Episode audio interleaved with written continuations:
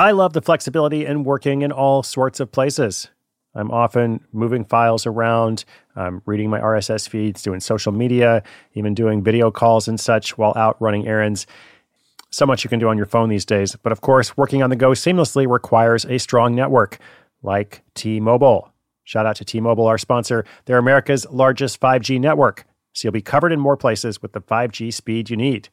Whatever takes you on the go, T Mobile's got you covered.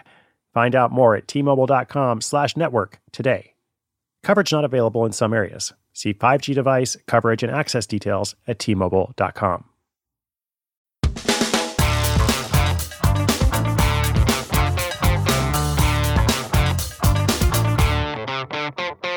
In today's episode, we explore the art of engaging with Gen Z.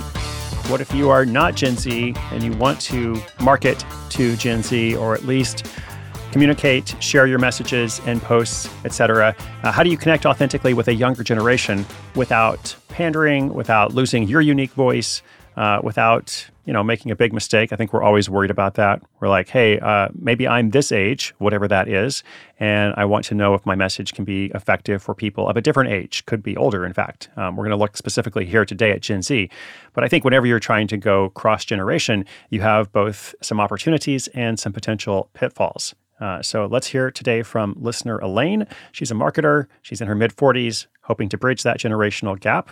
Uh, so I'm excited to hear Elaine's message and give a response.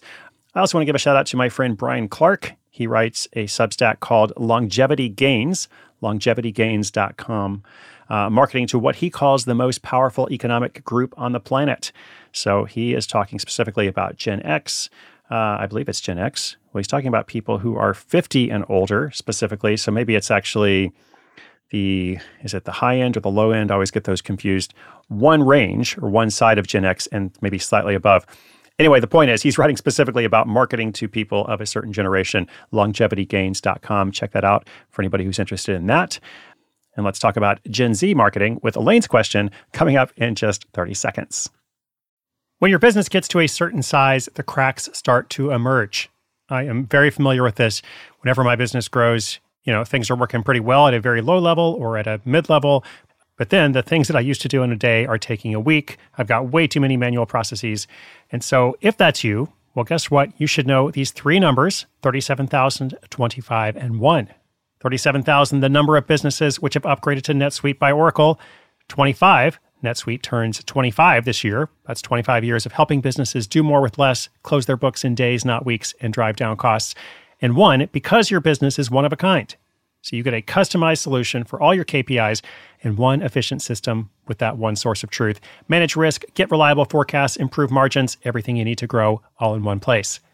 Right now, download NetSuite's popular KPI checklist designed to give you consistently excellent performance absolutely free at netsuite.com/hustle. That's netsuite.com slash hustle to get your own KPI checklist. netsuite.com slash hustle.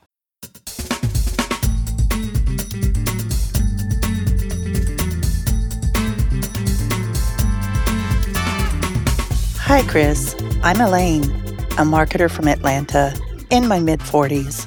I've been tuning into your podcast for insights on connecting with younger audiences. How can someone from an older generation effectively reach and engage with Gen Z?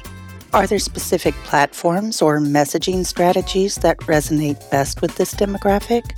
I don't want to come off the wrong way, but I also don't want to ignore an entire generation. Elaine, thank you so much for being out there. And thanks for raising this concern or this question. Like you want to reach people, you don't want to come off the wrong way but you also don't want to ignore an entire generation. And I think that is key. Don't ignore an entire generation. And, and we're talking about Gen Z here, but as I said in the introduction, could be any generation. Think about your ideas. I always think content first. Like, I want to make the best possible content that I can.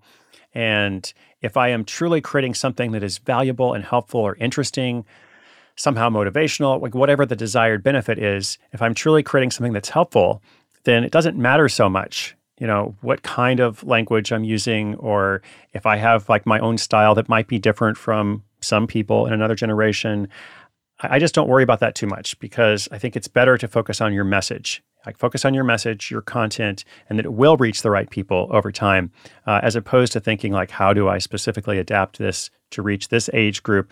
When in reality, we know that people within any age group are going to vary a great deal as well.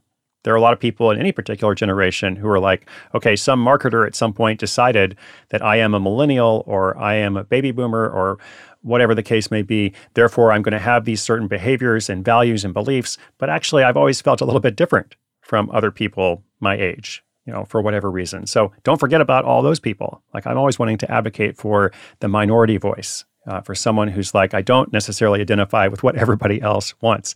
Um, now, that said, I think interactive engagement is important. Uh, interactive engagement, polls, challenges, user generated content, anything that increases the interactive element or at least offers the chance for interactivity. Sometimes not everybody wants it, but it's nice to have the option.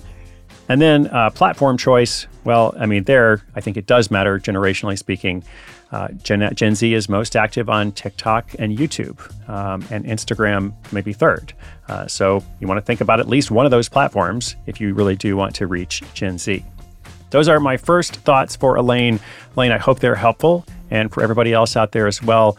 Listen, I just want to say don't be overwhelmed. I should talk about that some more uh, in future episodes. There's so many things you could do to grow and market your side hustle and develop different ideas.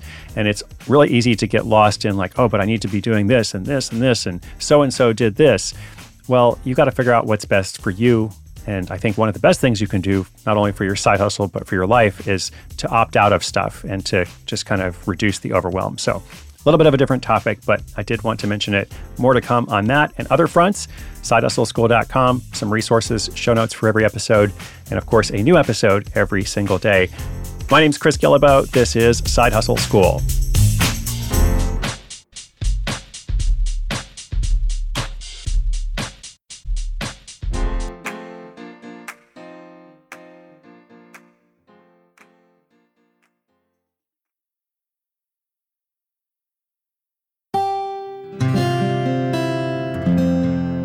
from the Onward Project.